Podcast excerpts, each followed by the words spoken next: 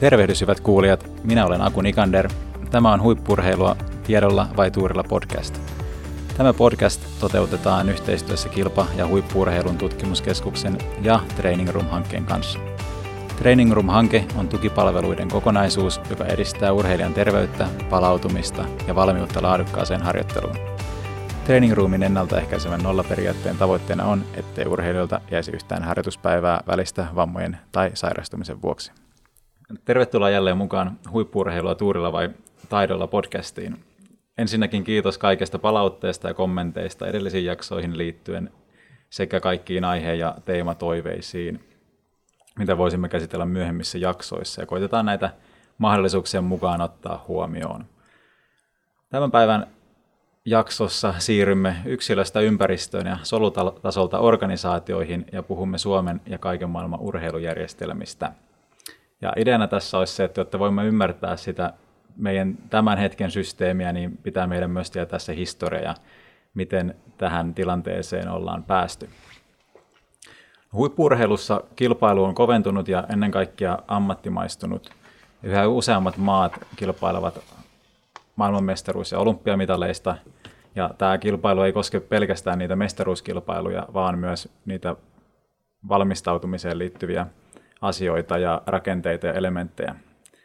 Ja koskaan aikaisemmin niin monet valtiot ei ole työskennelleet niin pitkäaikaisesti, ammattimaisesti ja tieteellisesti saavuttaakseen niitä huippurheilun tavoitteita. No vaikka monet maat yrittää kopioida juuri niitä maita, jotka menestyvät kilpailussa, ja tota, ennen niitä mestaruuskilpailuja ja niiden aikana, niin, niin siellä löytyy niitä tiettyjä samoja rakenteita ja organisaatiomalleja, mutta kuitenkin valtioiden välillä on paljon eroja. Esimerkiksi Suomikin on jonkun verran yrittänyt sitten adoptoida Norjan tai Tanskan mallia. Mutta useimmissa tapauksissa kansakuntien ne organisaatiot heijastaa, heijastaa ja viittaa niihin paikallisiin ja kansallisiin olosuhteisiin, mitä, mitä mailta löytyy. Ja rajat ylittävä vertailu on hyvä tapa ymmärtää paikallista ja kansallista tilannetta, niin sen takia me kanssa tässä jaksossa verrataan muun muassa Pohjoismaihin ja sitten muutamaan vähän isompaan maahan. No useimmissa maissa nämä, tämä järjestelmän huipputason muodostuminen ja koulutus- ja kilpailumahdollisuudet ja kohdennetut lahjakkuusohjelmat, taloudelliset tukijärjestelmät alkaa lähestyä aika pitkälti toisiaan. Ja siellä on, on niin vahvaa tutkimustyötä ja kehitystyötä ja erilaisia tukijärjestelmiä. Ja just on, on niin tutkimuksia, jotka kuvaavat samanlaista kehitystä eri urheilumaissa – jotta sitten ehkä ymmärrettäisiin ymmärrettäisi sitä niin kuin meidän, meidän oman järjestelmän vahvuuksia ja niitä heikkouksia, niin meidän pitää vähän katsoa, katsoa tosiaan sinne historiaan päin. Ja tällä kertaa meillä on, on tota, ollaan saanut asiantuntijavieraiksi vieraiksi, tota, Jari Lämsä ja Jarmo Mäkinen. Tervetuloa. Kiitos. Kiitos. Ja en laita paineita teidän harteille, mutta, mutta toivottavasti tämä antaa jokaiselle urheilun parissa toimivalle vähän ymmärrystä siitä, että miten se meidän systeemi toimii ja mitä mahdollisuuksia meillä on ja, ja miten me ehkä pystytään kehittämään tätä meidän mallia. Mutta voisitte nopean esittelyn pitää itsestänne. Ja aloitetaan sieltä tota, Jarista. No joo, Jari Lämsä nimi ja tullut kihuun vuonna 1995 eli 20 viisi vuotta pyöreästi ollut, ollut kihussa urheilusosiologian tutkija erinäköisissä hankkeissa ja, ja jos nyt puhutaan niin aika lailla yleismies tässä urheilu- ja yhteiskunnan erinäköisiä selvityksiä ja, ja tällä hetkellä ehkä, ehkä tuota noin, niin pinnalla on, on tuota noin, niin urheilun ammattimaistuminen erityisesti joukkuelaessa, että sen, sen parissa tällä hetkellä painitaan eniten. Joo, mä tosiaan Jarmäkinen ja tullut kihuun tuossa no taisi olla 2006, 2006-2008, kun ei, ei enää tarkkaan enää edes muista, mutta että reilu kymmenen vuotta tässä mäkin on ollut ja tullut aikanaan, aikanaan tota noita, just näitä järjestelmän vertailua tekemään. Aika paljon silloin haluttiin painottaa sitä erilaisia rahoitusmalleja, mitä näissä huippuurheilu järjestelmissä on ja tota, mentiin tavallaan se rahapäällä, mutta sitten sen kautta niin kuin enemmän, yhä enemmän mennyt ehkä sinne organisaatioon ja sitten järjestelmätasolle ja sitten katselemaan just sitä, mitä tosi intros puhut, että millä, minkälaisessa tavallaan kehyksessä se huippuurheilu näissä maissa toimii. Ja sitten niin kuin konkreettisimmat työtehtävät sitten niin kuin liittyy jollain tapaa näihin vähän abstraktimpiin aiheisiin. Kyllä, no näitä, näiltä pohjalta lähdetään sitten katsomaan tätä meidän systeemiä. Jos me nyt vielä sitten verrataan vaikka, tai niin kuin laitetaan kontekstiin tämä, tämä meidän maa, Suomi, niin, niin varmasti nähdään suuria eroja niin kuin pienten ja suurten maiden välillä. Niin mitä, mitä niin kuin teidän mielestä on ne suurimmat erot ja mitä mahdollisuuksia meillä ja mitä mahdollisuuksia monesti isommilla mailla on paremmin kuin mitä meillä esimerkiksi on?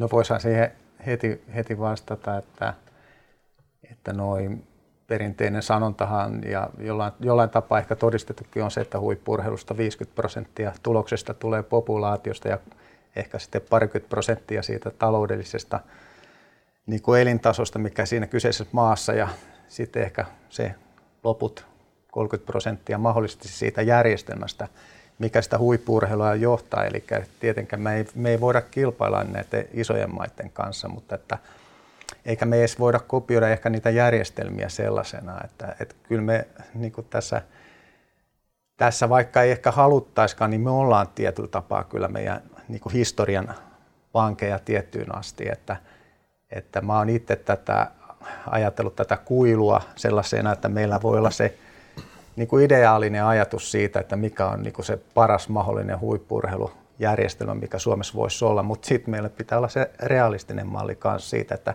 mikä täällä on mahdollista toteuttaa.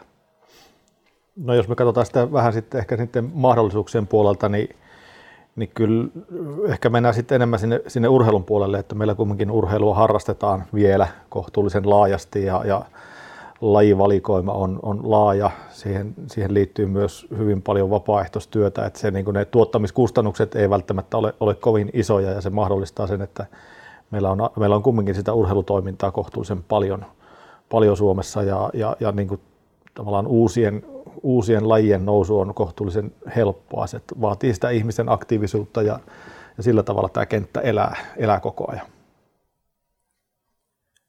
Varmasti tuosta just mietin tuota suurten ja pienten maiden välistä eroja, ja niin, niin ne resurssit on varmasti siellä ne, ne iso hyöty ja sitä talenttipuolia löytyy ja sitä kautta pystytään sitten kehittämään, kehittämään tota, niitä urheilijoita sinne huipputasolle, mutta tosiaan niin kuin pienetkin maat, kuten meiltä löytyy Norjaa, Tanskaa, Uusi-Seelantia tai keskisuuret maat, Alankomaat, Unkari, niin, niin, niin tota, pienillä resursseilla, resursseilla niin ikään kuin saadaan niitä suuria tuloksia, mitä sitten ehkä niin kuin paperilla näyttäisi. Joten esim. pienet käyttäjät voi, voi olla niitä huomattavia etuja. No sitten jos me, meillä on nyt ehkä niin kuin luonnollisempaa verrata, verrata tota itseämme vaikka sitten just muihin Pohjoismaihin ja niiden, niiden kehitykseen ja systeemeihin, niin koska ne on pohjimmiltaan vertailukelpoisia ja ää, ikään kuin sitten pieni väestö ja vastaavia poliittisia ja sosiaalisia instituutioita ja ennen kaikkea olla niin kuin hyvinvointivaltioita. Ja, ja ehkä meidän Pohjoismaille on yhteistä se, että meillä on tämä laaja vapaaehtoinen urheiluliike, mikä tässä tuli jokin esille sinne niin kuin perustana sinne urheilun huipulle. Ja ikään kuin Ruotsi ja Suomi oli melkein urheilun suurvaltoja sodan jälkeisenä ajanjaksona ja sitten taas Norja ja Tanska vaativat hyvää, tai olivat niin kuin hyviä talvia kesäurheilussa, niin tota, mitä, mitä nämä urheiluliikkeet sitten tuossa niin oli juuri sodan jälkeen? Tai ylipäätään, että mitä, mitä nämä urheiluliikkeet nyt sitten, tai mitä meillä oli olemassa? No joo, tietenkin urheiluliikkeet on, on syntynyt, syntynyt siinä viime, tai siis itse asiassa 1800-luvun, 1900-luvun vaihteessa, ehkä mennään, mennään niin kuin sinne kaikissa, kaikissa Pohjoismaissa, ja ne syntyi niin kuin kansanliikkeinä, eli, eli Eli aluksi oli, oli niin kuin paikallista urheilutoimintaa, joka sitten laajeni ja sitten sit tietenkin kun urheilu tuli ulkopuolelta, tuli Englannista ja muualta, niin, niin syntyi, syntyi niin kuin tämmöisiä kolmetasoisia urheiluliikkeitä, eli ollut paikallista toimintaa, alueellista toimintaa ja valtakunnallista toimintaa. Ja, ja se mikä nyt niin kuin näissä Pohjoismaissa varmaan se historia on, on niin kuin Ruotsissa ja Norjassa ollaan niin kuin historiallisesti menty semmoiseen suuntaukseen, jossa heillä on olemassa vain yksi urheiluliite, eli, eli, eli Ruotsissa puhutaan sitten niin kuin RFstä, Riksidrottsförbundetista, joka on tosin sen keskus, keskusorganisaation nimi, valtakunnallisen organisaation nimi, ja, ja Norjassa sitten on tämä NIF kautta, kautta tuota noin, niin NOC, eli, eli heidän, heidän organisaationsa, mutta että se, että puhutaan sitä keskusorganisaation nimellä, niin ei kerro sitä luonteesta, vaan se, että, että tavallaan näissä niin kuin organisaatioissa tai näissä, näissä urheiluliikkeissä se on hyvin vahva se eri, eri tasojen yhteys. Ja, ja, ja tota, sitten Suomi ja Tanska muodostaa tässä Pohjoismaissa, mä en tiedä se Islannin tästä, tästä vähän niin kuin ulos tästä, tästä käsittelystä, mutta että Suomi ja Tanska muodostaa nyt semmoisen, semmoisen niin kuin parivaljakon, jossa, jossa ei oikein olla päästy tämmöiseen yhtenäiseen urheiluliikkeeseen koskaan. Me voidaan tietenkin keskustella, että Suomessa se oli 1906-12 se oli ehkä yhtenäinen ja sitten, että mikä tämä aika nyt 2010-luvulla tai viimeiset muutamat vuodet on ollut, mutta meillä on ollut aina tämä urheiluliike niin jakautunut kieliperusteisesti, eli meillä on ollut ruotsinkielinen urheiluliike ja sitten se on jakautunut luokkaperusteisesti, että meillä on ollut niin sanottu porvarillinen urheiluliike, jota edusti SVUL ja, ja työväen puolella oli TUL ja parikymmentä vuotta vielä TUKkin. Ja jotta tämä olisi vielä tarpeeksi sekavaa, niin sitten myös jalkapallo palloliittona on ollut jossain vaiheessa käsitetty omaksi mm.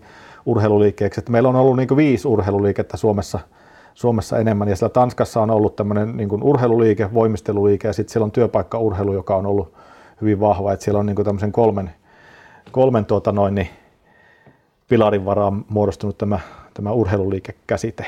Ja, ja tota, no, Jarmo voi jatkaa, mikä on sitten se olennaista siinä urheiluliikkeessä? Niin. No ehkä se olennaisin asia on tosiaan, että ne on kansanliikkeitä ja, ja tota, ne, on, ne on ollut paljon, paljon niin kuin varsinkin Ruotsissa vaikuttamassa yhteiskunnalliseen kehitykseen laajemminkin. laajemminkin ja tota, ja niin kuin niitä arvostetaan paljon, paljon sellaisena niin kuin voimakkaina sellaisena kansalaisaktiivisuuden niin kuin foorumeina ja poliittisena voimanakin. Ja, ja tietysti oleellistahan niissä on ehkä, kun me ajatellaan järjestelmää, niin on se, että ne on edustuksellisia demokratioita lähtökohtaisesti. Eli se, siellä se, ne ihmiset siellä seuroissa ovat myös tämän niin kuin pyramidin niin kuin huipun jäseniä ja siinä menee tietyt edustukselliset portaat sinne huipulle, missä niin kuin ihmisiä valitaan. Ja,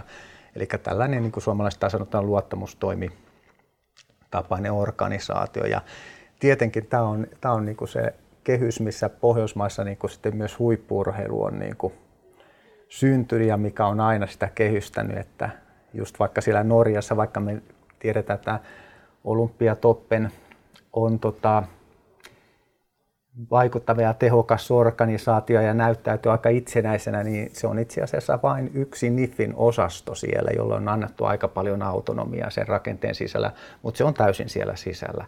Sisällä ja myös tämä edustuksellinen demokratia, eli ihan tavallisten, tavallisten ihmisten näkemykset myös voi vaikuttaa siihen olympiatoimintaan Toppenin toimintaa, että tämä edustuksellisuus on varmaan sellainen merkittävä asia. Niin, jopa yksittäinen urheiluseura voi nostaa jonkun asian mm. esille, jota käsitellään sitten, sitten näillä joka neljäs vuosi, muistaakseni mukaan joka neljäs vuosi sekä Ruotsissa että Norjassa tämmöiset niin kuin käräjät tyyppiset mm. valtakunnalliset, joihin sitten sieltä paikalliselta tasolta nostetaan asioita, jos se nyt vaikka Norjassa voisi olla tämä Alppimaja-keskustelu, mm. joka siellä on kielletty, mm. niin sitä käydään aika säännöllisesti, että, että, mm. että, niin kuin, että sallitaanko huippuurheilijoille – Alppimajan käyttö vai ei. Niin tämän, tämän esityksen voi tehdä ihan mikä tahansa tämän NIFin, tämän urheiluliikkeen jäsenorganisaatio ja nostaa sen esiin sillä valtakunnallisella tasolla. Miten Suomen systeemistä eroaa? mihin, mihin, niin kuin, mikä meille se on? No niin sitten meidän pitäisi niin kuin lähteä, että meillähän ei tämä urheiluliikkeen niin kuin, malli ei, ei säilynyt, vaan niin kuin, ehkä moni, monikin muistaa, niin meillä ei ole enää olemassa SVUL, TUL on olemassa, mutta että meillä ei ole sellaista yhtä isoa kansanliikettä ja, ja tämä urheilun niin kuin iso pyramidi on meillä niin kuin romahtanut niin sanotusti silloin SVULn konkurssiin 92 suurin piirtein. Ja sen jälkeen me ollaan yritetty eri tavoin niin kuin kokoilla, kokoilla niitä ihmisiä ja ja näitä urheilu eri palasia, seuroja, piirejä, valtakunnallisia toimijoita yhteen. Me ollaan, tämä on niin monen pitkän sellaisen monivaihteisen polun tulos tämä malli, mikä meillä tällä hetkellä on. Eli meillä on olympiakomitea, joka on kyllä kattojärjestö, mutta meillä ei ole sitä tällaista edustuksellista, edustukselliseen demokratiaan perustuvaa suhdetta niin kuin sinne seuratasolle. Ja, että se sillä kyllä poikkeaa niin kuin aika oleellisesti niin kuin siitä kansanliikerakenteesta, että, että tavallaan, että niin kuin kansanliiken näkökulmasta ajattelua, niin olympiakomitea kuitenkin on aika, aika paljon niin kuin sellainen ilmassa leijova pyramidin niin kuin kärki, että siellä ei ole sitä suoraa yhteyttä sinne. Niin, jos sen ihan konkretisoi tuossa, niin, niin tota, Suomen olympiakomitean säännöt on, on 13 sivua, 13 liuskaa ja tämä Norjan NIFin säännöt on 133 sivua. Eli, eli se kertoo sen, että kuinka tiukasti siellä Norjassa tavallaan on määritelty eri toimijoiden roolit siinä urheiluliikkeessä ja mikä siellä on mahdollista ja mikä ei. Ja Suomessa niin tavallaan puhutaan, olympiakomitean säännöt koskee lähinnä olympiakomiteaa ja sen jäsenjärjestöjä, millä tavalla he voivat liittyä jäseneksi ja muuten. Että lähinnä se niin kuin, kyllä mun mielestä konkretisoi tässä tapauksessa aika selkeästi sen, että, että mitä, mitä niin kuin se myös se urheiluliike mahdollistaa tai millä tavalla se, tavalla se sitten sitoo niitä toimijoita siihen enemmän yhteen, kun me täällä Suomessa koko ajan puhutaan, että meidän pitäisi päästä yhtenäisempään ja me, meidän toimintamalliin ja meidän huippuurheiluun, mutta että kyllä se kovin vaikeaa on, kun meillä on itsenäisiä organisaatioita reilusti yli sata tässä toimimassa. Kyllä, ehkä tällainen kuva itselläkin, kun Norjassa kun asu, asu ja opiskeli, niin oli, että siellä on niin kuin aika johdonmukaista se toiminta, toiminta ollut. Ja sitten jos ottaa, ottaa sieltä esimerkiksi tota, 1985 lanseerattiin projekti, projekti sitten, tota, että pärjättäisiin 1990, tai tota, lanseerattiin projekti sitten tota, tällaiseen niin kuin, niin kuin, että pärjättäisiin seuraavissa kisoissa, jolloin siellä sitten puhuttiin sellaisista asioista kuin urheilija, urheilijalähtöinen filosofia, 24 tuntia urheilija, ur, ymmärrys urheilijan, urheilijan tota, elämästä ja koulutuksesta, joka sitten tota, myöhemmin tota, tuli tämä Norjan huippurheilumalli, niin jo silloin puhuttiin niistä asioista, mistä me puhutaan ehkä niin kuin tällä hetkellä tai ollaan viimeiset kolme-neljä vuotta puhuttu. Silleen, niin kuin, että jos mietitään sitä niin organisaatiojohtoa tai olympiatoppenin johtamista. Joo, ja ihan samalla Tanskassa perustettiin tämä valtiojohtoinen Team Danmark 80-luvulla ja sen pontimena oli sitten se, että, että katsottiin, että tätä urheilu ammattimaistuu ja täytyy niin kuin huolehtia siitä urheilijan sosiaaliturvasta, mistä me keskustellaan juuri nyt. Niin tämä keskustelu avattiin sillä Tanskassa silloin 80-luvulla ja, ja johtopäätös oli se, että, että valtio otti enemmän vastuuta sitä huippuurheilusta ja tuli mukaan tähän, tähän niin mm-hmm. huippuurheilutoimintaan. Et, et kyllä, kyllä niin kuin ihan selkeästi meillä oli 80-luvulla vielä vahva usko menestykseen ja meillä oli etenkin talviurheilu olympialajeissa kohtuullisen hyvää menestystä ja siinä, siinä myös jääkiekko nousi, niin, niin tota, meillä oli vähän vähän, jos sanoisi niin kuin pipo silmillä siinä vaiheessa tämän, tämän kansainvälisen huippuurheilun kehityksen, kehityksen kohdalla. Ja sitten sit 90-luvulla tämä SVOLn hajoaminen niin oli niin kuin tavallaan se yksi, yksi ehdoton niin kuin tämmöinen, tämmöinen käänteen tekevä tapahtuma meillä. Ja, ja tietenkin sit siitä, siitä vähän sen jälkeen niin oli isoja doping-ongelmia, niin meillä on vähän negatiivisia ollut nämä, nämä tuota noin, niin tapahtumat, kun toiset on, on rakentanut jotain uutta, niin me ollaan, me ollaan jouduttu hajottamaan tai on jossain kriisissä oltu vähän, vähän niin kuin mm. viimeiset parikymmentä vuotta. Niin, toisaalta, toisaalta ollaan kyllä tiedostettu se, että niin kuin ainakin huippurheilun puolella, että me ollaan niin kuin tietynlaisessa kriisissä sen SVU-alan hajaamisen jälkeen oltu, että kun ehkä niin kuin sellainen hajautunut rakenne, niin seurat pärjää jotenkin ja, tota, ja lajiliitotkin, eriytyneet lajiliitot pärjää jotenkin, mutta sitten kun meidän pitäisi ajatella kansallista huippuurheilua ja sen kansallisen edun tai sen niin kuin toteutumista siinä huippuurheilussa, niin tiedetään, että meidän pitäisi jotenkin pystyä keskittämään, keskittää voimia ja muodostamaan yhdessä se, että mikä meidän kansallinen etu on niin kuin huippuurheilussa ja miten meidän kannattaisi suunnata näitä resursseja, kun me mietitään, että tässä nyt olisi niin kuin kansakunnan etu kyseessä, eikä vaan jonkun yhden lajin etu kyseessä tai jotenkin. Niin, niin siinä se kriisi niin kuin aktualisoitu aika nopeasti ja se kyllä se niin kuin nopeasti tiedostettiin jo silloin, mm. silloin, että 80-luvulla jo kirjoitettiin nämä kaikki meidän niin kuin ongelmat, mitä meillä on, on, että meillä on koordinoinnin puutetta, meillä on keskittämisen puutetta ja ei ehkä niinkään välttämättä osaamisen puutetta, mutta että meillä on näitä, näissä rakenteissa puutteissa ja lähdettiin niin kuin tekemään niin kuin paljon töitä siihen, että pystyttäisiin uudestaan niin kuin löytämään sellainen johtolanka tähän suomalaisen huippuurheilun ohjaamiseen. Minkä, minkä takia se niin pirstaloitu sitten loppupeleissä? En tiedä, onko yhtä selittävää tekijästä tai onko teillä siihen tietoa, mutta, mutta jos muut lähti niin kuin silleen yhtenäisempään suuntaan, että, että jos Tanskalla tuli niin kuin valtio tukemaan sitä ja Norja niin kuin keskitti sitä, sitä huippuurheilun oh, niin kuin johtamista, niin, niin minkä takia sitten Suomessa kävi niin kuin meille kävi? Niin, että varmaan tämä, tämä yksi, mikä tässä on jo mainittu, eli tämä, tämä, tämä urheiluliikkeen alasajo, niin edesauttoi sitä, että siinä nähtiin niin kuin tietyllä tavalla mahdollisuutena se, että, että nyt tämä niin kuin ei ole semmoista niin kuin vahvaa ohjausta ja keskusjohtoisuutta, että me, me siirryttiin vähän tämmöisen liberaalimpaan maailmaan. Samaan aikaan kaatu, kaatu sosialistinen järjestelmä tuossa meidän naapurissa ja, ja uskottiin aika vahvasti, että markkinat ratkaisee, mm. ratkaisee aika paljon ja asiakkuus tulee ratkaisemaan tätä asiaa, asiaa niin kuin, ja, ja, ja koko yhteiskunta tavallaan otti semmoisen tietynlaisen loikan, loikan pois siitä vanhasta, niin, niin tota, tässä kohti sitten hajosi nämä kaikki, kaikki urheilun vanhat mm. rakenteet. Kyllä varmasti kaikista eniten yksityiskohtaisesti täällä kaivataan SVOLan koulutusjärjestelmää, esimerkiksi valmentajakoulutuksessa koko ajan kun puhutaan, että mikä on valmentajuuden arvo Suomessa, niin se, että koettiin, että se oli kumminkin hyvä tämmöinen, no se pelasi varmaan paljolti olympialajien ehdoilla, että, että, että se, se niin kuin on. Ja sitten jos vielä nostaa yhden, yhden niin semmoisen trendin, mikä tässä nyt Suomessa on tullut varmasti vähän myöhemmin kuin muissa Pohjoismaissa, on tämä joukkueurheilujen nousu, etenkin nyt poikien harrastamisen niin kuin ykkös, ykkös niin kuin lajeiksi ihan selkeästi, niin se varmasti vielä vaikeuttaa tätä kuvaa, että kun kyse on niin kuin ammattiurheilusta, jossa on, on globaalit markkinat, mihin niitä pelaajia tuotetaan, niin, niin, niin se ei vielä silloin 80-luvulla ollut ehkä se näkymä näin iso, mikä tällä hetkellä on. Ja silloin pystyttiin rakentamaan helpommin tähän kansalliseen huippuurheiluunkin. Se vielä vähän siltä, siltä pohjalta, mikä varmaan siellä Norjassa oli, oli tämä, että, että, että se, se niin kuin huippuurheilu on syntynyt kumminkin siitä urheilusta, että se yhteys on hyvä pitää.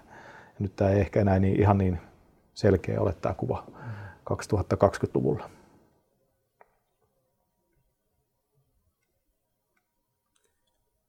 Jos Suomessa sitten vähän se niin hajosi se systeemi, niin minkälaisia, tota, miten, miten se, niin se kehitys siitä organisaatiorakenteessa sitten eteni, että meillä oli, oli niin kuin monta steppiä ja monta, monta rakennetta siinä mukana. No silloin heti SVOLn hajoamisen jälkeen, niin ne jääteet hän koottiin niin kuin tällaisen löyhe, löyhemmän, josta ei enää puuttu urheiluliikkeenä, vaan urheiluyhteisönä tällaisen SLUn alle. alle ja tota, ja tota, SLU oli niin se tällainen kevyt kattoorganisaatio ja sitten tämä niin ajateltiin niin erilaisiksi toimialoiksi tämä urheilu, että meillä oli niin nuorten, lasten ja nuorten niin toimiala, jossa oli meillä sitten tämä Nuori Suomi ja sitten meillä oli huippurheilun toimiala – jossa meillä oli olympiakomitea ja sitten meillä, meillä oli aikuis, aikuisliikunta, jossa oli sitten kunto ry, niin kuin tällainen toimialaorganisaatio ja valtiokin tämän niin kuin hyväksyi. Ja meillä oli tällainen tulosohjausjärjestelmä, jossa valtio, valtio niin kuin rahoitti näitä toimialaorganisaatioita ja niiden kautta jonkun verran laitettiin rahaa, rahaa eteenpäin että tällainen niin kuin, tämä oli se ensimmäinen kokoomisyritys, ei, ei hirveän hyvin ehkä toiminut, että nuori Suomi oli aika, aika paljon, aika aktiivinen ja sai paljon ehkä aikaan. Olympiakomitea ei ehkä mun mielestä ainakaan ottanut koskaan sit kovin selkeästi sitä, sitä toimialajohtajuuden roolia, että olympiakomitea pysyy aika pienenä yksikkönä ja vähän niin kuin jako, jako tota, valtion urheilija-apurahoja eteenpäin ja vähän ohjeisti jotain, mutta ei, ei, ei, ei kovin suurta. Niin keskittyi olympialajeihin niin, hyvin joo. vahvasti. Halusi, halusi olla ehkä tämmöisen Ruotsin, jossa tämä olympiakomitea on erillään tästä urheiluliikkeestä, niin Ruotsin mallin mukaan semmoinen niin kuin taho, joka, joka hoitaa olympia-asioita Suomessa ja, ja varustaa joukkueet olympialaisia ja tukee olympialaisia. Se oli varmasti. Ja ehkä vielä tuohon SLUun tai tähän niin kuin 90-luvun SLUun syntymiseen, niin kyllä siinä niin kuin tuli mukaan myös tämä liikunta. Se, ei vielä, mm. se näkyy siinä Suomen liikunta- ja urheiluorganisaation nimessä. Se ei varmaan sitä toiminnassa nyt niin vahvasti, mutta kyllä tämä niin yksi erityispiirre, mikä Suomessa vielä on, on syytä mainita, niin on tämä, että kyllä aika pitkälti muualla maailmassa niin urheilu on sporttia ja se on aika laaja käsite se sport. Ja meillä, meillä niin kuin tämä liikunta on elänyt ja tullut hyvin vahvasti nyt, nyt 2000-luvulla tähän niin kuin urheilun rinnalle ja jopa, jopa niin kuin tällä hetkellä virallisesti vähän syönyt sen urheilun sisäänsä, että meillä on niin kuin huippuurheilua ja liikuntaa, että meillä on se urheilukäsite sieltä unohtunut. Ja tämä varmaan tuli tässä niin kuin, kumminkin tähän järjestöelämään 90-luvulla mukaan tämä, mm. tämä liikunta, liikuntakäsite, jolla, joka on niin kuin paljon laveempi kuin, kuin urheilu, joka nyt perustuu aina jonkunnäköiselle kilpailulle kumminkin.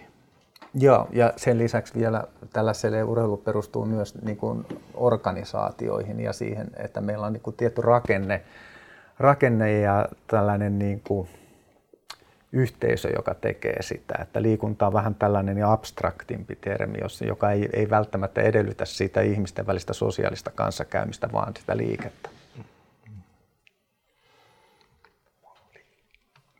No, mitä sitten mennään, jos mennään eteenpäin siinä organisaation muotoutumisessa, niin varmaan, varmaan me ruvetaan sitten 2000-luvun puolella, 90-luvullahan myös, myös niin kuin valtio tuli kumminkin aktiivisemmaksi ja, ja, ja etenkin huippuurheilun osa-alueella niin ruvettiin tekemään yhdessä tämmöisiä strategioita, joita nyt on rakennettu, taitaa olla kuusi kappaletta ja, ja kansallisia strategioita tehty ja, ja tota, etenkin sitten Lahen doping hässäkän jälkeen niin, niin valtio ehkä otti nämä vankkurit enemmän huippuurheilussa. Jollain mm. tavalla sen kokoa voiman, voiman ja näissä strategioissa valtion ote näkyy, näkyy paljon vahvemmin ja siinä oli ensin, ensin tota, no, niitä, puhutaan näiden puheenjohtajien nimellä niin sanottu kivisten työryhmä, jossa niin ruvettiin jo hahmottaa vähän tähän huippuurheilun 2000-luvun alussa, että, että siihen jotakin muutoksia – tarvittaisiin tehdä. Ja se, että huippuurheilu on osa suomalaista kulttuuria vaan perusteltiin siellä. Ja, ja, ja, ja sitten ehkä, ehkä tuossa 2008 nimitettiin,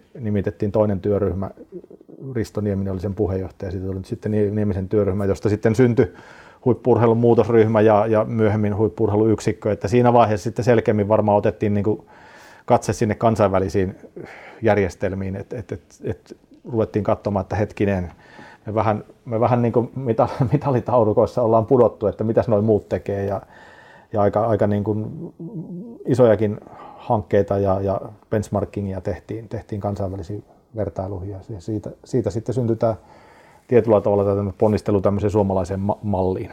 Joo, Joo mä tuossa vielä, vielä tota vähän alleviivalla ja tarkennan tota valtion roolia Suomessa, kun tota, se, se just, että se tavallaan SVLan romahdus, niin kuin sehän jätti se niin kuin myös niin kuin valtapoliittisen tyhjä, että jonkunhan piti ottaa tämä kansallinen liikuntapolitiikka haltuun. Ja itse asiassa se oli se valtio ilman eri suunnitelmaa, joka joutui tulemaan ikään kuin kaikkien, kaikkien näiden liikuntapoliittisten uudistusten niin kuin aloitteen tekijäksi, kun meillä ei ollut sitä yhtä yhtä niin kuin isoa liikettä, joka niin kuin tavallaan olisi niin kuin tehnyt niitä aloitteita. Että, et, et meidän täytyy niin muistaa, että vaikka jossain Ruotsissa samaan aikaan, tuohon aikaan, niin kuin oli valtiolla ehkä kaksi virkamiestä toimittamassa niin kuin liikunnan ja urheiluasioita. Ja et, et se, et tässä Riksidrottsförbundet, niin se oli aika suvereeni toimija ja siihen sen alaan kuului niin kuin, niin kuin myös liikuntapolitiikka kaikkineen, sen suunnittelu, toimeenpalo ja politiikka. Ja valtio rahoitti ja se tavallaan niin kuin valtion kannalta oli aika hyvä tilanne, että niillä on niin kuin tosi kevyt oma rakenne, rakenne, että niitä ei tarvitse hirveästi sitä ohjata ja kuitenkin ne pystyy luottamaan siihen, että, ne, että, että se ei ole mikä tahansa järjestö, vaan että se, siellä on niin kuin kolme miljoonaa jäsentä, että se ikään kuin pystyy ohjautumaan demokraattisesti myös sieltä ruohonjuuritasolta ja pitää sen tietyssä, tietyssä kurssissa, ettei ikään kuin vain tällaista kapeaa kapean intressin alan organisaatio tai valtio rahoita tietysti, missä ei ole niin kuin tietenkään mitään järkeä. Ja tähän nyt varmaan muodostui vähän niin kuin Suomessa sitten myös tietyllä tavalla haasteeksi valtiolle, että kun meillä niin kuin, niin kuin tuossa puhuttiin, niin tämä hajostaa systeemiä. Meillä on yli 100, noin 130 alueellista ja valtakunnallista toimia, jotka jokainen sitten periaatteessa pystyy neuvottelemaan sen valtion kanssa suoraan näin, niin. tässä. Niin. Ja, ja, ja, tavallaan valtio joutui siinä aika, aika yllättävänkin varmaan rooliin, rooliin että et, et se, jos aikaisemmin SVVllä tulin aikana nämä urheilujärjestelmät olivat sisällä siellä valtiossa, valtion liikuntaneuvostossa ja vaikuttivat hyvin paljon siihen, miten rahat jaettiin, niin nyt, nyt niin kuin tavallaan tämä kääntyi vähän toisinpäin, että aina se rahakirstu on siellä valtiolla ja etenkin nämä valtakunnalliset toimijat on kumminkin lähimpänä sitä valtiota. Et, et, et, et se, mikä siinä 90-luvun muutoksessa olisi ollut mahdollista, että jos ne rahahanat olisi käännetty niin kuin sinne enemmän sinne paikalliseen tasoon. Ja tämä olisi niin kuin säilynyt se pohjoismainen ajatus, että se ponnistaa enemmän sieltä paikalliselta tasolta, mutta sitä ei kyllä tehty, vaan tavallaan tämä rahajako säilyy aika samanaisella ja, ja, ja sitä rahaa jaetaan edelleen niin kuin ylhäältä, hyvin vahvasti ylhäältä alaspäin, että luottaen siihen, että sitten se niin kuin hyvä valuu sieltä alas. Niin, niin, tota... no, miten sitten nämä urheiluliikemallit ja tämä valtiojohtoinen malli eroaa ideaalitasolla toisistaan? Joo, ne tietysti eroaa aika paljon.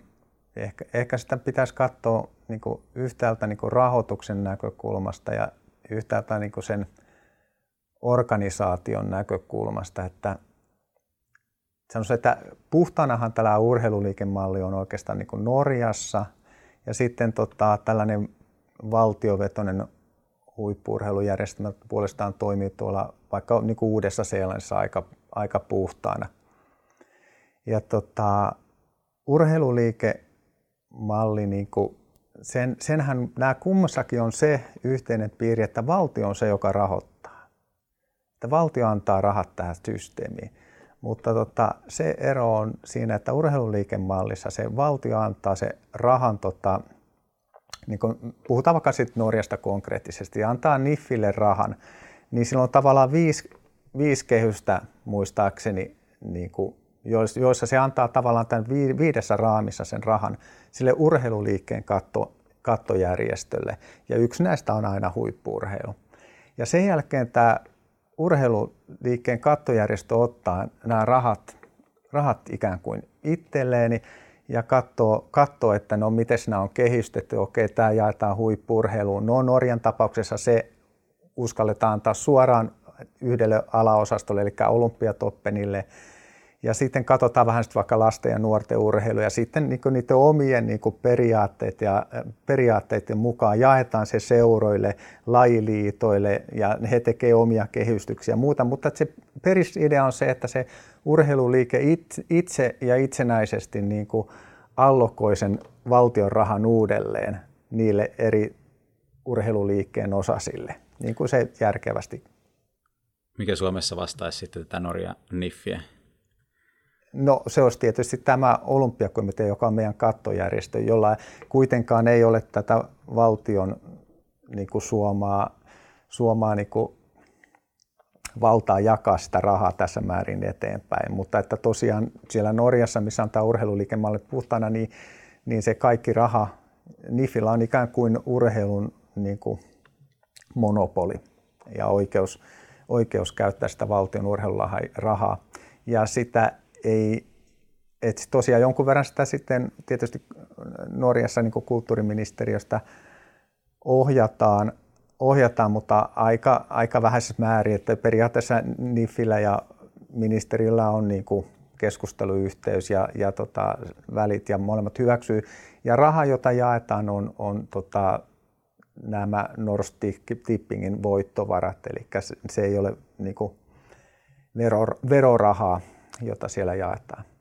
No sitten meillä on tämä valtio niin keskeinen järjestelmä, valtiovetoinen huippurheilu. Ja jos nyt vaan katsotaan sitä edelleen sitä rahoitusta, niin vaikka high, high, New Zealand High Sport, New Zealand Elite Sport, joo, NZHP, New Zealand High, High Performance, niin tota, sehän tota, on sitten valtion organisaatio. Ihan vaikka meillä on, niin kuin THL on Suomessa valtion organisaatio, että ne on yleensä niin kuin valtion niin kuin järjestelmään kuuluvia, niin kuin meillä sanottaisiin ehkä julkisoikeudellisia organisaatioita, joihin myös, niin kuin, jotka tosiaan jakaa sen rahan aika suvereenisesti sille muulle urheilulle. Mutta ne on niin sen urheilujärjestelmän ulkopuolella. Se, että se, se mikä niissä ehkä sitten niin tehokkuusnäkökulmasta on hyvä, että no nehän on sitten tosi suvereeneja toimijoita, että nehän voi vaikka kävellä, kävellä kaikkien yli, että niillä on sitä valtion pakkovoimaa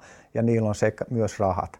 Eli ne pystyy priorisoimaan tosi tehokkaasti sen rahan, että tuolle, tuolle liitolle annetaan, se on toiminut hyvin tai se on saanut menestystä hyvin ja toi liitto pudotetaan nyt pois, kun ei mennyt kauhean hyvin ja, ja tämä niin on sillä tehokkaasti, mutta että voi olla, että sitten, sitten siellä muussa urheilussa koetaan vähän sellaista jäynääkin sitä kohtaa, kohtaa ja tota, se koetaan jollain tapaa ulkopuoliseksi toimijaksi. Ja no, se riippuu tietysti aina kussakin, minkälaiset ne suhteet kussakin tapauksessa näette tämän organisaation ja niiden osast, muiden osien välillä on.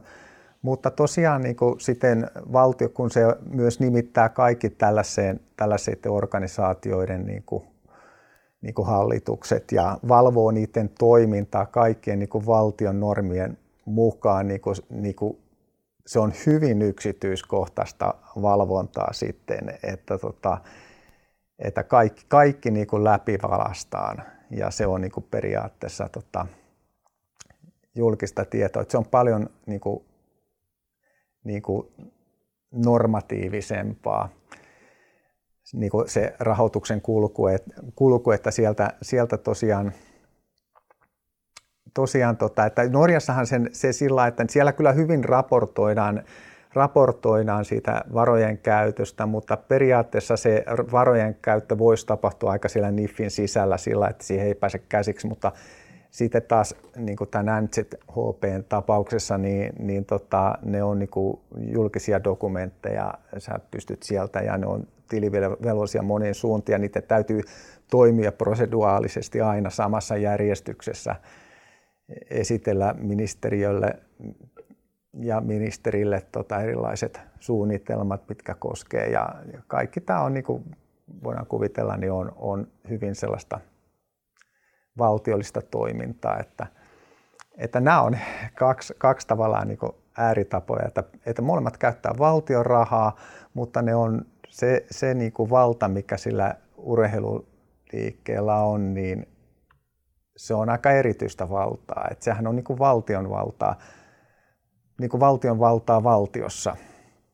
Mutta että sitten tässä anglosaksisessa tai anglosaksisessa maissa usein olevassa mallissa, niin valtiokeskeisessä mallissa se on ihan, ihan tosiaan ne huippurheiluorganisaatiot osa sitä valtion muuta, muuta organisaatiota. Se se varmaan on yksi, yksi semmoinen haaste koko ajan meillä tässä, tässä nykysysteemissäkin, että olemmeko me niin kuin tavallaan tämmöinen pohjoismainen enemmän alhaalta päin ponnistava sieltä kansalaistoiminnasta vai, vai sitten tämmöinen ehkä anglosaksisempi, jossa se huippuurheilu on erillä ja sieltä johdetaan enemmän sieltä ylhäältä. Että nämä varmaan sekoittuu aika vahvasti Suomessa. Mm. Tämä on se meidän niin kuin, tavallaan tragedia on se siinä, että tämän SVL romahduksen jälkeen me ikään kuin irtauduttiin tästä urheiluliikemallista, että on periaatteessa niin kuin vaan kaksi mahdollisuutta, miten meillä voi olla sellainen tehokas huippuurheilujärjestelmä, joka on keskitetty ja pystyy koordinoimaan sitä kansallista etua. On se, että meillä on se kansallisesti niin kuin yhtenäinen urheiluliike liike, tai sitten valtio ottaa sen rooli. Että on oikeastaan kaksi selkeää vaihtoehtoa. Ja anglosaksisissa maissa se on ollut tämä valtiokortti, jossa valtio on ottanut, ottanut tavallaan ohjakset haltuunsa niin kuin Kanadassa, Uudessa-Seelannissa ja, ja Britanniassa. Ja, ja sitten muissa Pohjoismaissa se on ollut sitten tämä urheiluliikemalli, selkeämmin tietysti Norjassa. Norjassa, niin me ei oikein osattu tehdä valintaa, että kumpaan suuntaan meidän pitäisi lähteä. Me ollaan häärätty tässä niin kuin ikään kuin välitilassa ja ei oikein ole tehty selkeitä ratkaisuja. Ratkaisuja ollaan kyllä kovasti yritetty, mutta että me ollaan tämän rakenteen niin kuin ehdoilla. Niin, voisi sanoa varmaan, että meillä on varmaan se perinne edelleen jollain tavalla se elää se urheiluliikemalli, malli, niin. että et, et, et, niin kuin valtio ei halua missään tapauksessa ottaa niin. sitä roolia, minkä se anglosaksissa maissa ottaa, mutta sitten sit meidän se urheiluliikekin on niin, kuin niin hajanainen ja se ei kyllä sitä yhtenäisyyttä ole kovin, kovin vahvasti niin kuin saanut aikaiseksi. Et, et enemmänkin nyt ehkä mennään sitten, sitten tavallaan, haetaan sitä kumminkin sitä oikeutusta sieltä valtion puolelta, että jos se jotenkin tipahtaisi sieltä. Mm. Mutta, mutta toisaalta voi sitten ymmärtää sen valtionkin näkökulman, että, että, että tämä on niin hajanainen tämä liike, jossa on monta, monta intressiä, eikä siellä semmoista demokraattista päätöksentekoa nyt ole, että, että kyse on enemmänkin sitä valtakunnallisen tason tai eri tasojen aika vahvoista tai löy, löyhistä sidoksista, niin, niin se on niin kuin vaikea, vaikea tilanne. Niin, että me ollaan nyt tällä hetkellä siinä keskustelussa Suomessa, että me keskustellaan siitä, että pitäisikö olympiakomitean ja olympiakomitean huippuurheiluyksikön jakaa kaikki huip, valtion huippuurheiluraha eteenpäin vai ei. Ja me ollaan niin kuin nyt tilanteessa, jossa meidän pitäisi niin kuin miettiä sitä ja yrittää ratkaista sille, että mikä on se niin kuin tavallaan olympiakomitean legitimaatio tai se oikeutus jakaa mm. se raha. Mm. Ja nyt tätä sitten niin kuin valtio kuitenkin haluaa pitää aika lailla niitä rahahanoja itsellään ja se kyseenalaistaa ikään kuin tätä olympiakomitean legitimaatiota, että, että hei, että missä teidän ne miljoona jäsentä olet, kun ne, ne, ei, ne ei varsinaisesti ole, että te olette vähän niin kuin irti siitä tai ilmassa, niin sillä ei ole niin sellaista kansanliikkeeseen pohjautuvaa legitimaatiota siihen rahan jakamiseen. Ja sitä voidaan niin kyseenalaistaa sitä kautta. Ja toisaalta meillä ei ole niin kuin mitään lakiakaan, joka, joka niin kuin sanoisi, että, että olympiakomitea on se taho, joka vastaanottaa tämän huippurheilurahan ja jakaa sen eteenpäin. Mikä toisaalta niin kuin edellyttää, että jos tällainen laki tulee tai jos me olympiakomitea rahan eteenpäin jakaa, jakaa, niin kyllä mä luulen, että se myös silloin tulee muuttaa väistämättä myös tätä meidän niin kuin rakennetta sillä, että valtion pitää tulla kuitenkin niin kuin lähemmäs tätä niin kuin, niin kuin urheilua tai huippurheilua siinä mielessä, että e, e, en usko niin kuin millään, että sitä se rahasäkki vaan siirtyy sinun, vaan silloin siihen pitää lyödä aika selkeät seuranta- ja arviointisysteemit ja jonkunnäköinen kontrolli ja raportointi, jos näin tapahtuu. Onko olympiakomitealla nyt sitten niin kuin, äh, mahdollisuutta ottaa, ottaa se rooli, että se jakaisi niitä? Että onko sillä sellainen järjestelmä tai systeemi? Niin, varmaan huippuurheilussa, huippuurheilussa niin kuin ainakin, ainakin sitä päätöksentekoa ja se he osallistuu siihen päätöksenteon valmisteluun kohtuullisen laajasti, laajasti niin kuin urheilijatasolla, lajiliittotasolla, mutta että sitten jos me puhutaan tätä niin kuin tämmöistä tukiorganisaatiota, joita nyt esimerkiksi KIHU edustaa, tai vaikka urheiluopistojen valmennuskeskukset ja no, urheiluakatemiat on kohtuullisen laajasti, mutta että tässä on niin aika monta ulottuvuutta.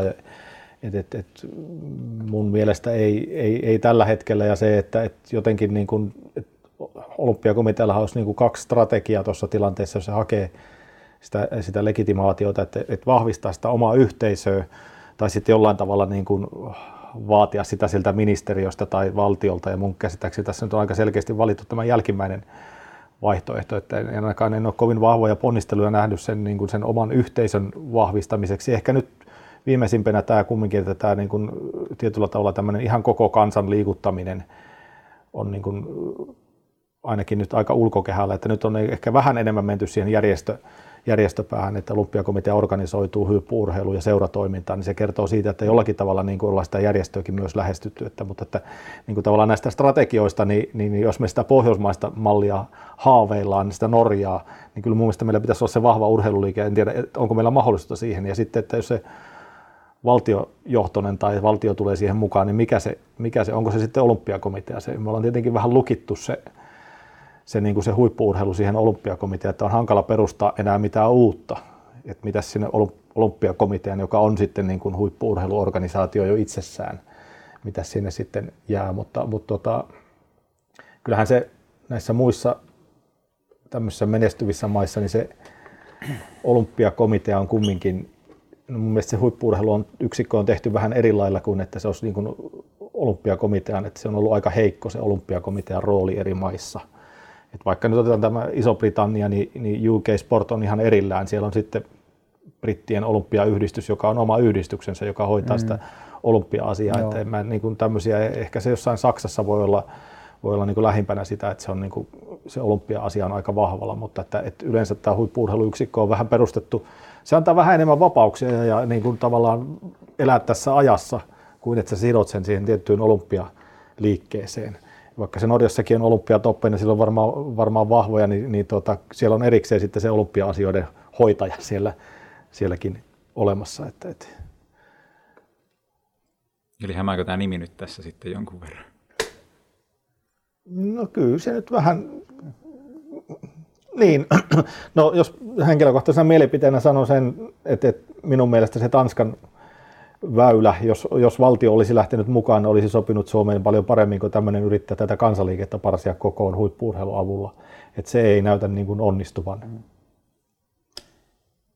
Joo, tässä, tässä mä ehkä mullakin sellainen henkilökohtainen kokemus, että kun mä tulin kihuun ja mä en tarkkaan niin tästä urheilurakenteesta tiennyt ja sitten selvittelin näitä Ruotsia ja Norjan malleja ja sitten niin jotenkin siinä kun mulle valkeni, että, että voi hyvänen aika, että eihän meillä tällaista urheiluliikettä, mikä tuolla elää ja voi täysin hyvä ja silloin satavuotinen perinne enää ole olemassakaan, niin tota, en mäkään. Mä ajattelin, että tässä on ainoa mahdollisuus, että se, että, että valtio ottaa jotenkin niin kuin johtajuuden tässä asiassa, mutta sitten alkoi tämä Niemisen työryhmä ja nämä alkoikin kuromaan sitä jolle jotenkin kasaan kuitenkin sen vanhan urheiluliikeajattelun pohjalta, niin kyllä mä sitten kuitenkin niin kuin, tavallaan mä ajattelin, että, että vaan on hienoa, että me yritetään kuitenkin tota, niin kuin luoda vielä jotain tätä yhteisyyttä, että, että valtio, niin kuin, jotka on kuitenkin vähän sellainen steriili ulkopuolinen toimija, että me luodaankin joku yhteisö tänne, niin kyllä mä niin kuin täysillä niin kuin peukutin sen, mutta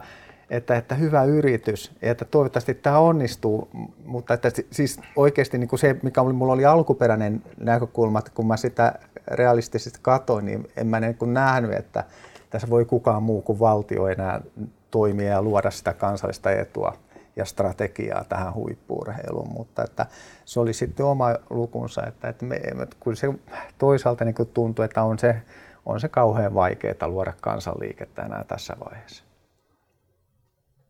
No tuohon legimiteet, legimiti, vaikea sana, legitimiteettiin, niin tota, siihen vielä, niin, niin tota, se on aika, aika tärkeä just muissa Pohjoismaissa esimerkiksi että se huippuurheilun arvostus ja mikä rooli sillä on, niin, niin tota, miten me voidaan sitten sitä, sitä vahvistaa, että jos se niin on se peruste sille valtiolle tulla siihen niin kuin vahvemmin mukaan, jos ymmärsin oikein.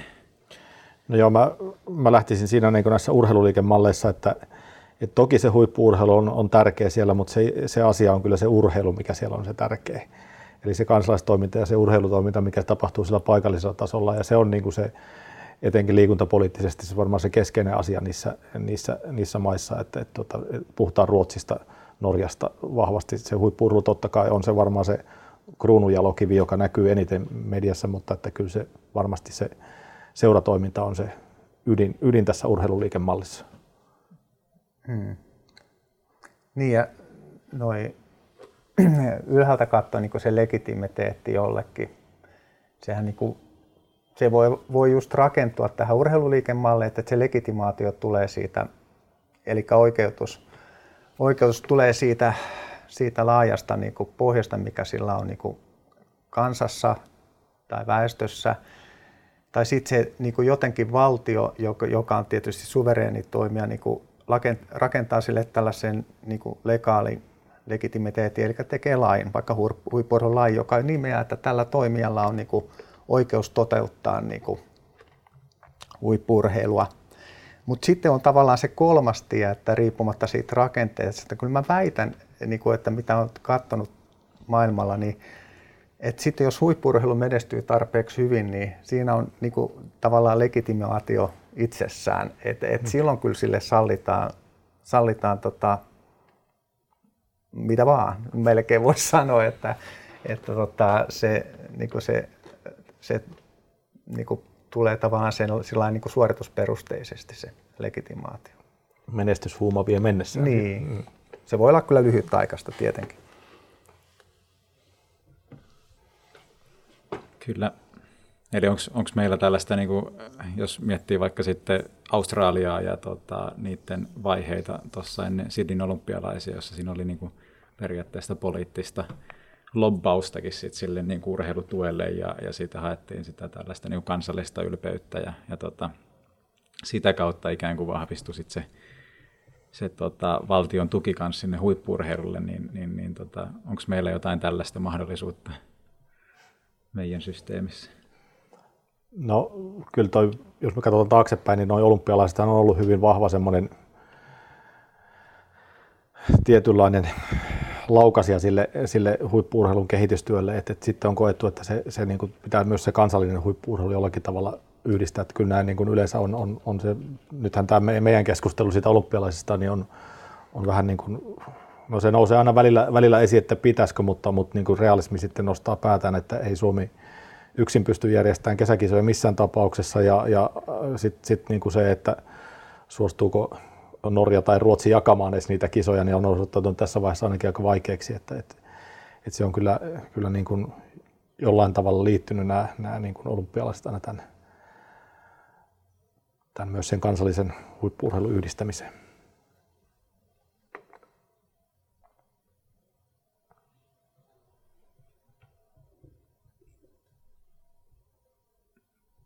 No, tota, no ketä meillä sitten on, on periaatteessa vastuussa nyt siitä huippuurheilun menestyksestä, miten voiko niin sanoa, mutta kuka, kuka on siitä kehityksestä? Tämä voi olla vähän kriittinen, kriittinen kysymys sillä, että, että, että periaatteessa että kyllähän huippuurheiluyksikkö on, niin olympiakomitean huippuurheiluyksikkö on, on niin kuin reilusti ilmoittanut, että he on siitä niin kuin, niin kuin aika isosti vastuussa ja haluavat olla siitä vastuussa.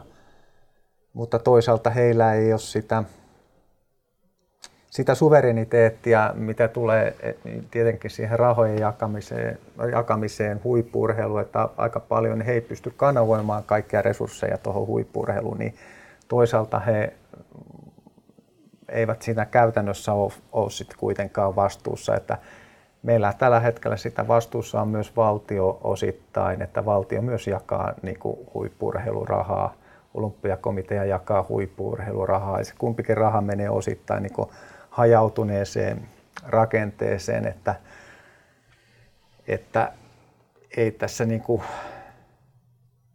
että niin kuin tämä vastuu kyllä jakautuu eri toimijoiden kohdalla, kohdalle, että tota,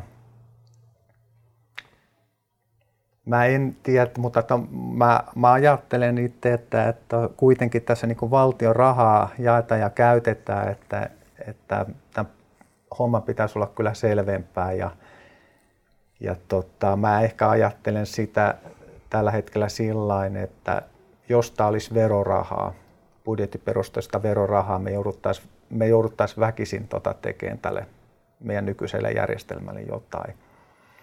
Että nythän tämä perustuu tähän veikkausrahaan, mikä on tavallaan jonkunnäköinen excuse ollut siihen, että, että asioita ei tarvi hoitaa ihan niin tarkasti ja kirjaimellisesti ja järjestelmällisesti. Et samahan vähän tässä muissa Pohjoismaissa, että siellä niin kuin Norjassa ja tai ei enää kovin kauan, mutta että esimerkiksi Norjassa jaetaan edelleen Norstippingin rahaa ja se tavallaan kulkee ministeriön kautta ja ministeriö voi jakaa sen budjettimenettelyn ulkopuolelta ja ne voidaan, voi luoda niin kuin tavallaan omia käytänteitä, käytänteitä sitten. Ja meillähän on tämä sama systeemi, eli meillä V2 raha kurkee ministeriölle ja ministeriö jakaa, jakaa sitä rahaa eteenpäin myös huippuurheiluun ja voi luoda vähän omia käytänteitään ja se valvonta ja muu ei ole niin normatiivista kuin se olisi siinä tapauksessa ehkä jos se raha kulkisi budjetti ja, niin ja se ajateltaisiin ja olisi faktisesti vero, verorahaa ja sitä koskisi samat poliittiset keskustelut ja parlamentaariset niin kuin normit, mitä muutakin rahan käy, valtion rahan käyttöön, niin voi olla, että se on sellainen meille olisi ihan sellainen terve, terve paikka niin kuin tavallaan katsoa tätä isoa kokonaisuutta uudestaan.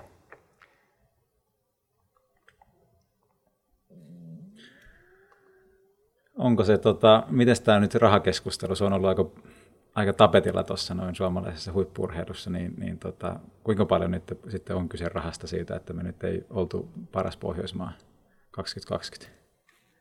No se rahakeskustelu on kyllä ollut, mä ollut 25 vuotta tässä hommassa ja se on kyllä säännöllisin väliajoin noussut, että sitä on liian vähän ja se on varmaan aika globaali, globaali keskustelu myös, että, että aika, aika monessa maassa sitä varmaan käydään, käydään mutta tota, toisaalta meillähän on, niin kuin, kyllä mä edelleen sitä mieltä, että meillä on niin kuin hyvät resurssit tähän urheilutoimintaan. Meillä on monia semmoisia elementtejä, mitä, mitä muilla mailla ei, ei missään määrin ole, ainakaan tämän kokoisilla mailla – mutta ehkä tässä juuri on, on tämä ongelma, että tämä on niin, kuin niin hajanainen ja monitahoinen systeemi ja, ja sitten, että miten tämä muuttuu ajassa ja miten tätä tämmöistä järjestelmää pitäisi tänä päivänä johtaa tai viedä eteenpäin, niin se on varmaan semmoinen niin kuin yksi, yksi asia, mikä on haaste.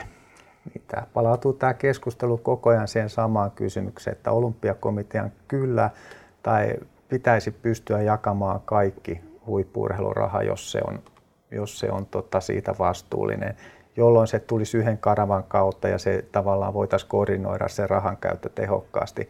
Mutta siinä on se ongelma, että valtio, se ei ole niin kuin legitiimi, legi, tavallaan sellainen toimija, johon niin kuin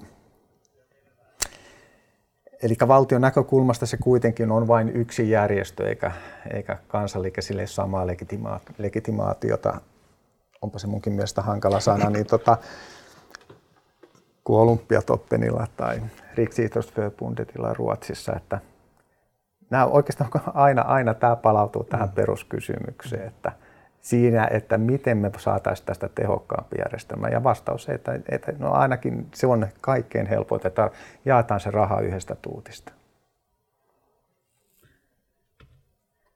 Eli se on, se on ratkaisu tähän kaikkeen. No miten me päästään siihen päätökseen? Ollaanko me lähellä sitä suuntaa? No mun täytyy selvästi vetää, että ei se nyt vielä, raha ei kuitenkaan varmaan ihan kaikkea ratkaista, että, että tässä on niin paljon sellaisia asioita, mihin ei, voi rat- mihin ei voi välttämättä ihan suoraan rahalla vaikuttaa, niin kuin, että mikä meidän huippurheilun arvostus Suomessa on, on ja, ja tota, minkälainen mahdollisuus urheilijan ura Suomessa on yksilöille ja että tällaiset yhteiskunnalliset muitakin tekijöitä kuin raha, mutta että mutta se, se on kuitenkin ihan selkeä sellainen lähtökohta sille niin kuin järjestelmän tervehdyttämiselle. Ja mä, mä en tiedä, että ollaanko me, kuinka kaukana me ollaan tästä. Meillä pohditaan parhaillaan huippurheilulakia, ehkä sellaista ei tule. Meillä pohditaan sitäkin jossakin piirissä, ei kauhean, tai jonkun verran pohditaan sitä, että jos heitetään kaikki veikkauksen rahat budjettiin, no silloinhan se laukasisi kyllä sellaiseen keskustelu, joka voisi tätä aihetta liipata, tätä huippurheilun rahajakoa, koska silloinhan niin kuin, jos tämä tulisi budjettirahoitteiseksi koko liikunta ja urheilu, niin siinä voisi silloin tavallaan, juuri niin kuin aikaisemmin sanoinkin, että olla tarvetta sellaiselle keskusteluille, jotka johtaa jonkunnäköiseen selkeämpään ratkaisuun.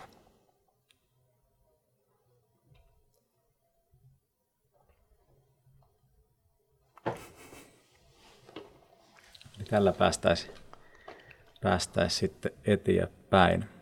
No, tota, sitten jos mennään nyt noihin, tai mä aloin itse miettiä sitä, että jos, jos, jos Tanska nyt on se kohtuu valtionjohtoinen ja sitten Norjassa on, on se tota, tota, enemmänkin siinä niin kuin urheiluliikkeestä johtavaan. Ja sitten meillä on ollut sitä keskustelua siitä, että mennään eka no, sinne Norjan mallin puolelle ja sitten, sitten katsotaan niin kuin Tanskan mallista, niin, niin tota, mitkä, tai silleen, että tuntuu välillä, että se on ehkä jonkunlaista soppailua sinällään, että otetaan toisesta paikasta tietyt asiat ja koitetaan rakentaa sen varaa, vaikka sitten jos meillä on joku systeemi ja me matkitaan toista, niin se ei tosiaankaan tarkoita sitä, että, että päästään meidän omalla systeemillä siihen samaan tulokseen.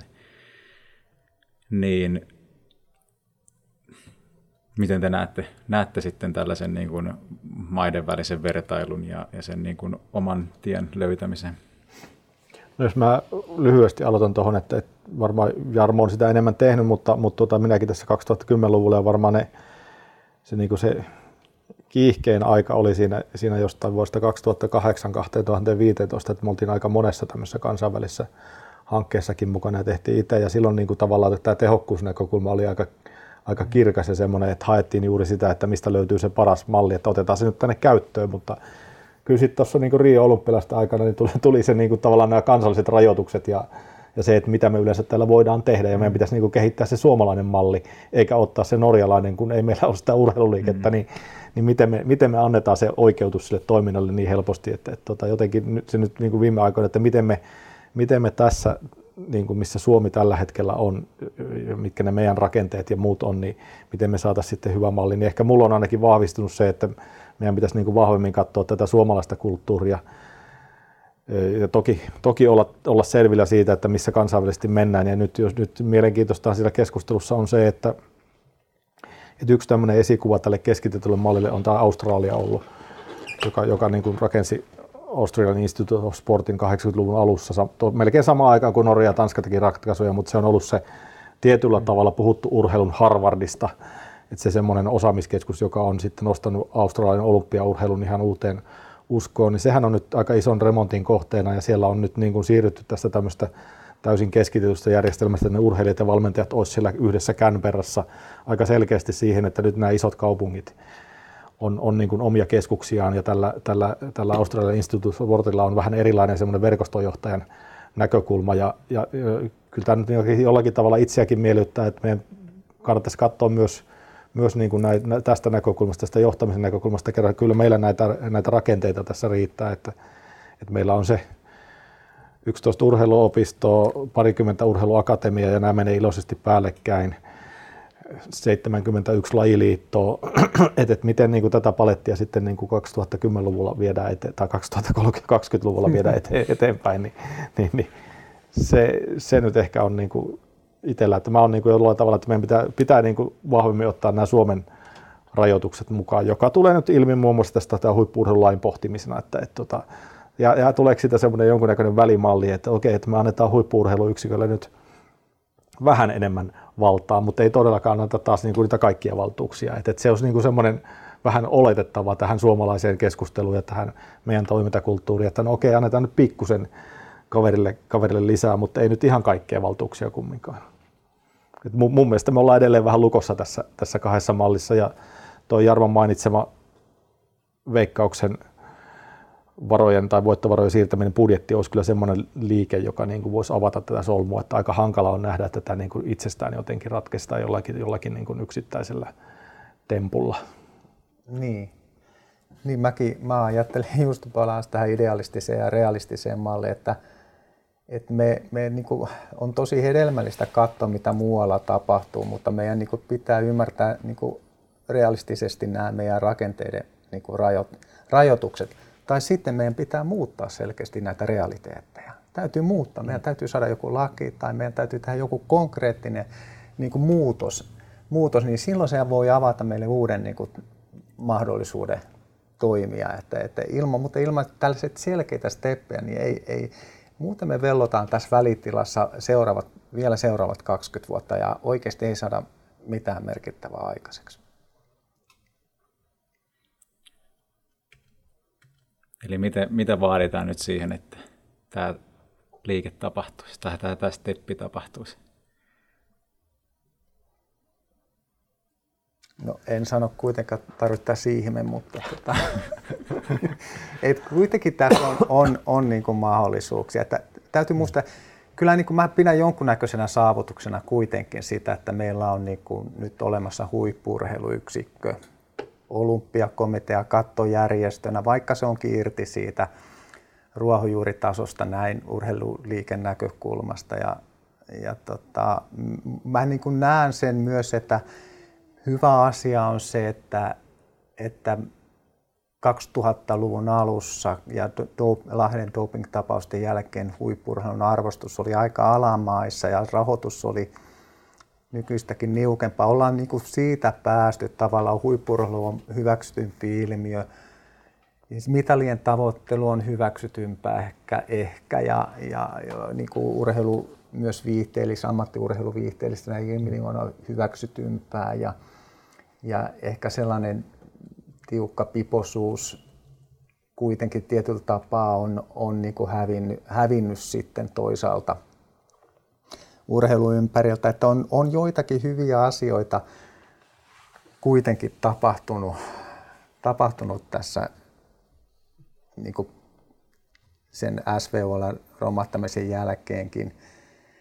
Mutta että tässä niin kuin huippuurheilun näkökulmasta niin kuin vaadittaisiin nyt kyllä niin kuin tosi selkeä niin kuin ratkaisu, ratkaisu niiden rahojen käytön suhteen. Ja niin kuin mä näen, että, että se lähin niin kuin tällä hetkellä, mikä voisi olla. Tietysti meillä on nyt tosiaan se huippurheilulaki, lakijuttu valmisteilla, tuleeko sieltä jotain uutta avausta, joka niin kuin ratkaisisi jollain tapaa tämän solmun, en tiedä ja ehkä vähän, vähän niin kuin epäilen. Ja, tota, ja toinen mahdollisuus, mikä varmaan tässä kanssa on aika pian tulossa, että jotainhan tässä näille tälle veikkauksen nykyiselle toimintatavalle tehdään. Mä tarkoitan tällä nykyisellä toimintatavalla sitä, tätä tapaa, millä nämä, nämä veikkauksen voittovarat jaetaan, että mennäänkö, tullaanko ne siirtämään niin kuin budjettiin vai, vai tota, tapahtuuko siinä jonkunnäköinen muu, jonkunnäköinen muu muutos, mutta että ne on ne kaksi mahdollisuusikkunaa, mitkä on ihan konkreettisesti tässä nyt lähellä, että, että voi, voisi tapahtuukin jotain. Mä oon ehkä vähän pessimistisempi ja mä pohjaan sen oman arvioinnin siihen, että, että nimenomaan tämä niin ehkä tämä joukkuelajien kasvu ja sitten niin tietyllä tavalla se haastaa tätä meidän olympiaperinnettä aika vahvasti, että tavallaan jollakin tavalla pitäisi niin kuin näiden kahden, niin kuin mä puhun nyt vaikka ammattiurheilu ja olympiaurheilutermeillä, että jos nämä kaksi löytäisi toisensa ja pystyisi jotenkin sopimaan uudella tavalla tai tästä, tästä kokonaisuudesta, niin sillä tavalla voitaisiin päästä eteenpäin, mutta mä olen kyllä jonkun verran huolissaan siitä olympiaurheilun tulevaisuudesta, että meillä niin kuin 2010-luvulla ikäluokkien siis koko on, on radikaalisti pienentynyt. Siellä on 2009-2008 syntyi vielä reilusti yli 60 000 lasta ja nyt syntyy reilusti alle 50 000, että siinä niin on, tai puhutaan jostain 48 000 lapsesta, että niin kuin tavallaan tämä tulee koko ajan näkymään meidän harrastajamäärissä ja, ja, ja tota, on jo nyt nähtävissä näissä niin kuin, niin kuin tavallaan monessa urheilulajissa, että, että tota, toisaalta se poikien keskittyminen sinne palloilulajeihin, se mahdollistaa sen, että, että tästä olympiaurheilusta tai tulee ainakin ne on selkeästi nyt paljon enemmän naisurheilijoita näkyvillä. Mutta että se on kyllä todella pientä monessa lajissa, että, että tota, me pidetään niissä sitten aika vahvoja rakenteita yllä, voisiko sanoa muutaman urheilijan tähden. Et, et, et, et se, jos, jos sitä katsoisi sieltä niin sitä urheiluliikkeen näkökulmasta, niin jotenkin se näyttää aika vaikealta se tilanne. Mm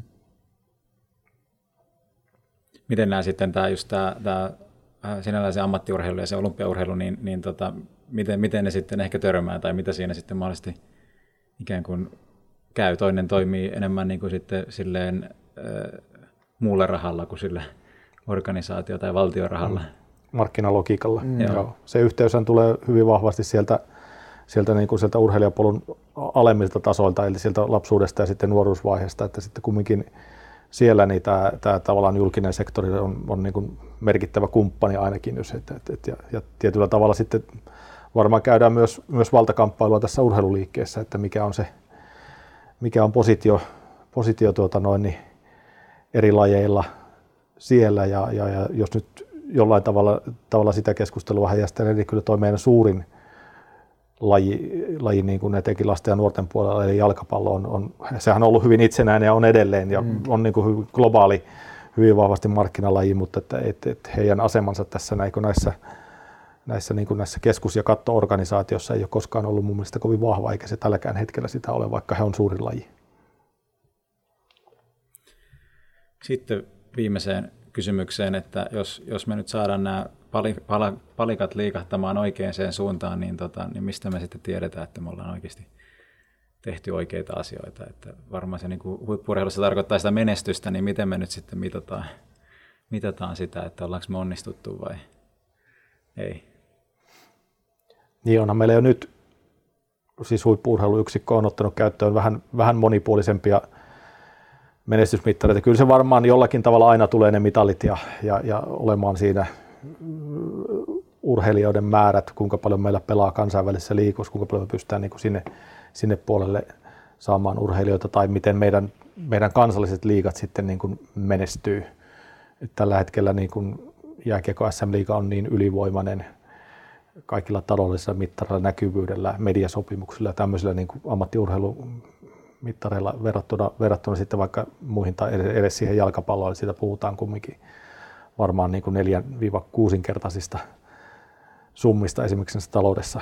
Et, et se on niin kuin, meillä on vain yksi vahva ammattilaji ja muut tulee sitten kaukaa perästä, niin, niin esimerkiksi se voisi olla hyvä mittari, että jos meillä niin kuin tavallaan tämä urheiluviihteenä kumminkin menee eteenpäin, että meillä olisi, niin kuin, meillä olisi niin kuin muitakin liikoja, jotka, jotka olisi elinvoimaisia tässä, tässä maassa. Tämmöisiä mulla tuli mieleen tästä yhtä.